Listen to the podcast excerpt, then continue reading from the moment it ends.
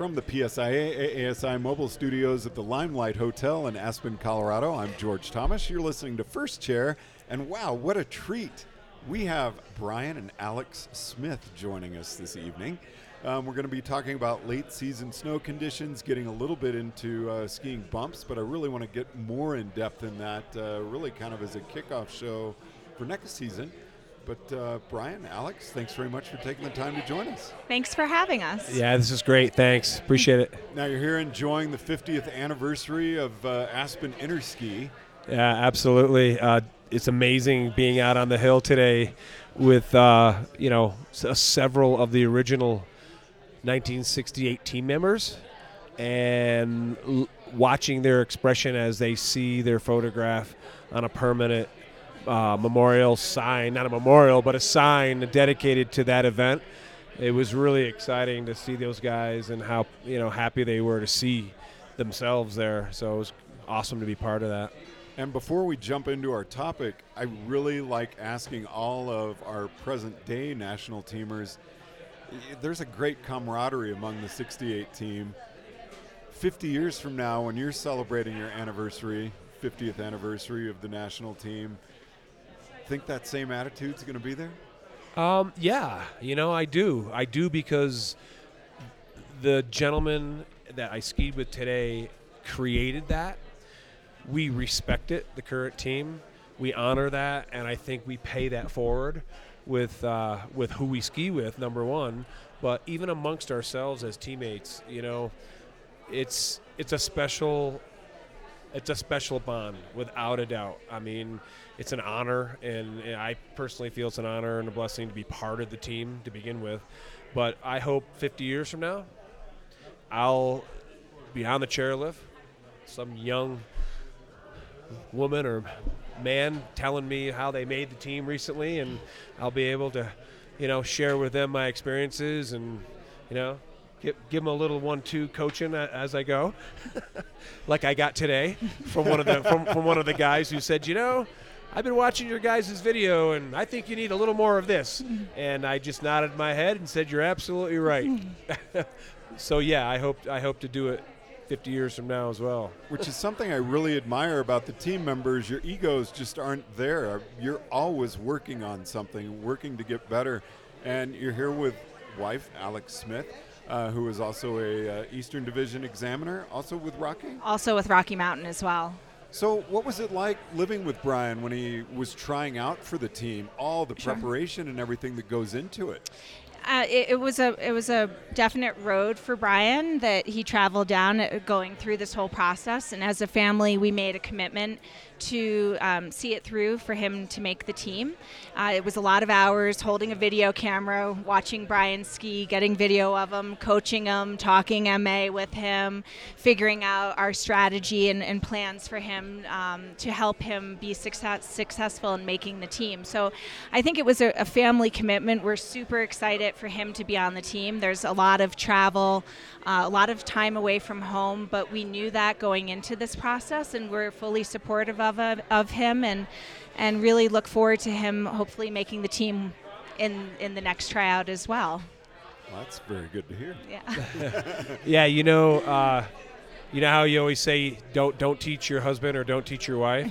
It's ironic that uh, Alex and I eh, we were able to turn the switch and and go from husband and wife to coach and and back and forth um, because we both understand what it takes to ski at an, a level to be an examiner, let alone be on the national team. But um, I think re- I we- think that's our unique dynamic is that it's not just Brian coaching me; it's also me coaching Brian. exactly. And and that's I think a unique situation to be in, and that we're able to take out the husband-wife element and, and work at it from a professional standpoint. And that's why you know it was very um, emotional and for us for him to make the team because I think we were both very vested in his in his process. And it's also our kids are involved. We have two young children, four and seven, so they understand that daddy's on the team, and that's a that's a big thing in our world. So we're very proud of him. Well, that I've got a transition. I just had uh, Max Lundberg and his son Dave on together, and it was really fun seeing how much Dave respected what his dad had done. Yes. And really was a huge role model for him. And um, I'm, you're kind of in the same position. Yeah. Both well, of you. Let, let, let's Yeah. let's not uh, let's not. Uh, we'll get right to the meat of it. You know, she made me hike up when the lift was closed the day before the tryout and do like 15, 20 more wedge Christies.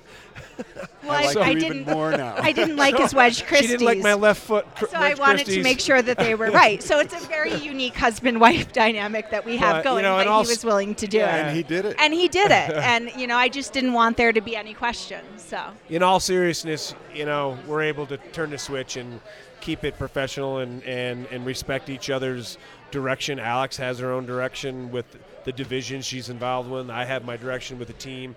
We respect it. At the end of the day, we, we, we love talking skiing together, and it's part of our lives. Certainly part of my growing up. My father is uh, teaching skiing for 57 years this year. My mom's been teaching with him for 50. They're both current members of PSIA, and my brothers were members for many years.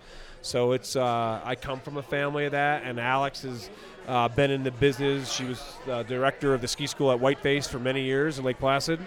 Uh, so it's a family. It's a family you know, affair. We live it, we love it, and uh, we're truly a skiing family for sure. Well, let's kind of get into a topic that is very timely at the moment.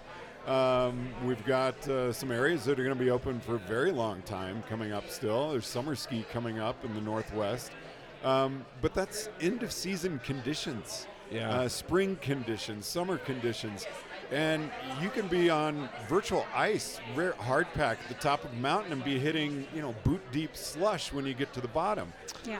How do you prepare yourself for these kinds of conditions? Um, Brian, let's start with you. Um, well, I, I, I think I think you have to know the playing field.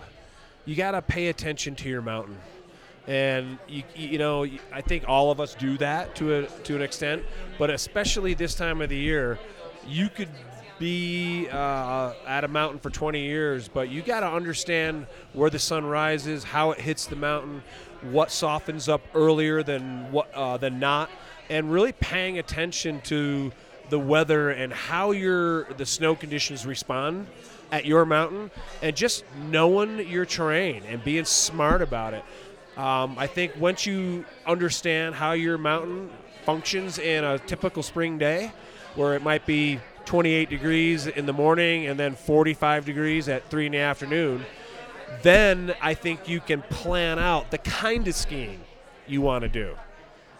If you want to do bumps, you might want to wait until noon on some mornings. if you really like that corn snow and you're late in the season and you've been teaching skiing every day and you're a little burnt out, there's that part of it, you know, not taking on the entire day. You know, pick pick that time where it's peak and optimal and go for it. And Alex, I, as soon as Brian started talking, I was thinking of you um, with Eastern and Rocky, uh, very different mountains, very different snow Absolutely. conditions. Um, is there one or another that you find easier? Is it the same? I think they both present their challenges, and what I what I the where I come from in my philosophy of skiing in these all mountain conditions is not to not to come in hot. Let's just take our time, work into the day. You know, echoing what Brian's saying, figure out what the conditions are. Um, you know, scope it out first. Make the first run kind of a, a pre-ride, if you will, of, of finding out what the day is like, and then as you have an idea of the terrain, then bring in speed and and you know light it up as the day goes on. But definitely, I approach things more from the accuracy side in the morning, figure out what the day is going to hold, and then light it up as the day goes on. So that's what I'm thinking about whether I'm in the Eastern Division or I'm here in Rocky Mountain. Um, different mountains, but same ideas. Some thoughts on our preparation when we're getting ready to take a class somewhere. Uh, and it's going to be very different in the morning and, as opposed to when we take Yeah. them out there in the afternoon. Yeah, and so what I remember, what I remind clients or members when I'm skiing with them is let's ease our way into it. Let's, you know, if we're going on some bumps, let's not just take the zipper line right down. Let's you know ease our way in. Let's figure out what the troughs are like. Let's figure out what the top of the bumps are like, and let's you know figure out what our line's going to be, um, and we can become more aggressive as we warm up and get used to the terrain. Brian? Yeah. One of the things I'm thinking of here with bumps specifically, uh, you go into a trough, you get on your edges, you might go through the snow and hit some dirt. Oh yeah, Sure. yeah, sh- certainly. You know, um, there's no doubt that how we apply our skills and how we work the tool of the ski uh, can be dictated by the conditions for sure.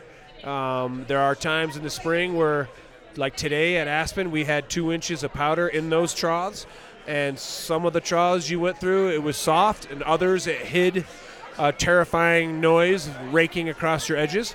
Um, but either way, you know, And this you couldn't see either. yeah, yeah, yeah. You couldn't see either way. and it's just it's being willing to explore all the different lines and and doing that with accuracy to start before speed comes into play and then and Yeah. then moving through it um, y- you know, as far as like leading clinics at this time of the year or teaching skiing this time of the year, you know, your pacing may be different than it is in January when everything is an optimal dry powder, pack powder.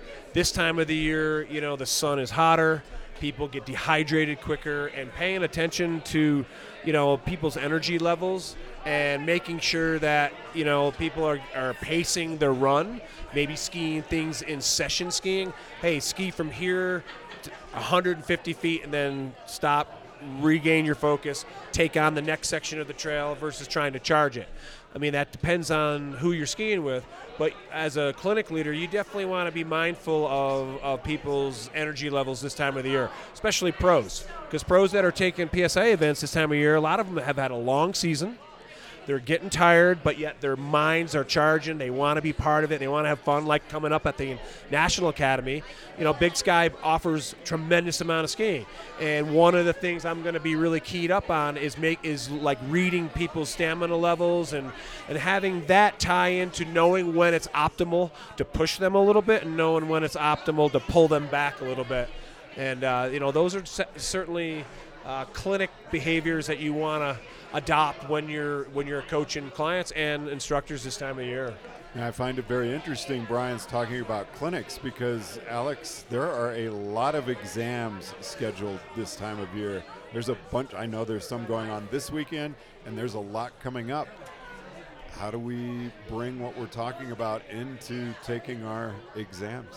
well it's strategy right it's it's a lot about strategy when you're going into an exam or a tryout and it's um, you know it's definitely uh, being aware of the conditions being aware of your stamina as brian said um, and and knowing when to, to turn it on for for the exam knowing when you need to light it up and knowing when you need to be more conservative to, to pace yourself through the whole exam. So um, I think you know training for an exam is super important. Um, having your strategy planned out beforehand. So going to the mountain, knowing some of the potential runs that you might be on for the exam, that's a definite help. Like you know previewing, having a good idea of, of what the conditions might be like. Um, being willing to ski in all types of conditions so warm weather rain for instance fog so that on exam day if it's not optimal conditions and it's foggy out and raining that it's not the first time you're out skiing in that con- in those conditions that you're you're prepared for it both physically and mentally yeah, So it almost gives you a time to shine. Yeah, you know, to Yeah. that point, um, in the national standard, you know, we have um, accuracy and we have speed as some of the defining elements between the levels of certification. Um, I was just coaching some people at Highlands uh, this past week, and one of the people in my group says, "You know, I, you know, I have, I have a tweaked leg. You know, my, I pulled a muscle in my leg, and I'm kind of concerned about it." And and I think it holds true that this time of the year, you're taking an exam. You know, really looking looking at the conditions and deciding what kind of speed am I going to take into this maneuver. You know, obviously your basic blended stuff you're going to be skiing at appropriate speed, but you know those free runs, those medium radius carves, charging in the bumps. Um, you may you may or may not charge the way you would in February when it's soft powder bumps and you you have a lot of strength and stamina left. So this time of the year, I, I, I definitely tell people, you know, ski at a at a, a fun, dynamic speed.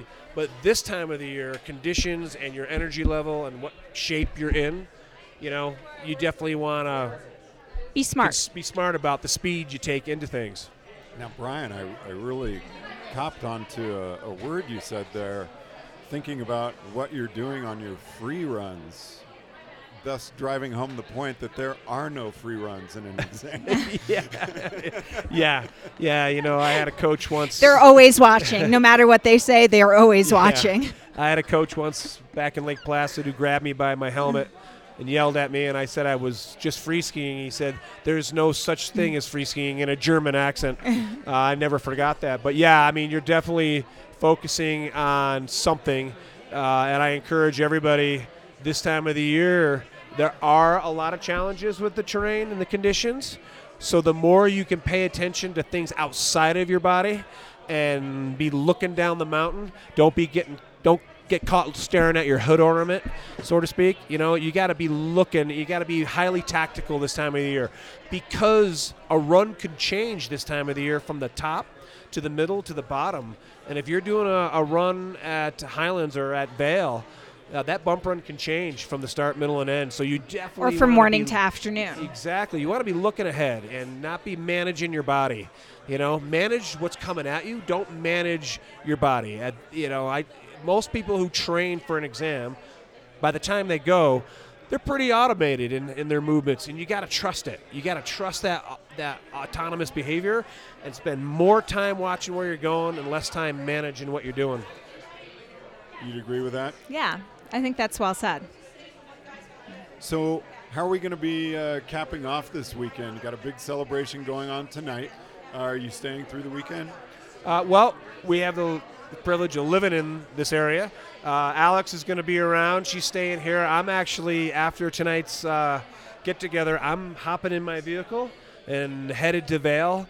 And uh, PSA Rocky Mountain has their RMT entrance exam tomorrow. And uh, I've had the privilege of being asked to be one of the selectors for that. So it's back to Vail for some more PSA stuff. Back on the road he goes. And I got to say, before we close, the big rumor I've been hearing is White Pass turns in the bumps. yeah. Hey, I do them automatically as it is, you know. no coaching needed on that. I see myself make finishing a turn on my inside ski a lot sometimes. Uh, you know, hey, you never know. Uh, I said I do those all the time by mistake. yeah, exactly. Yeah, just by nature.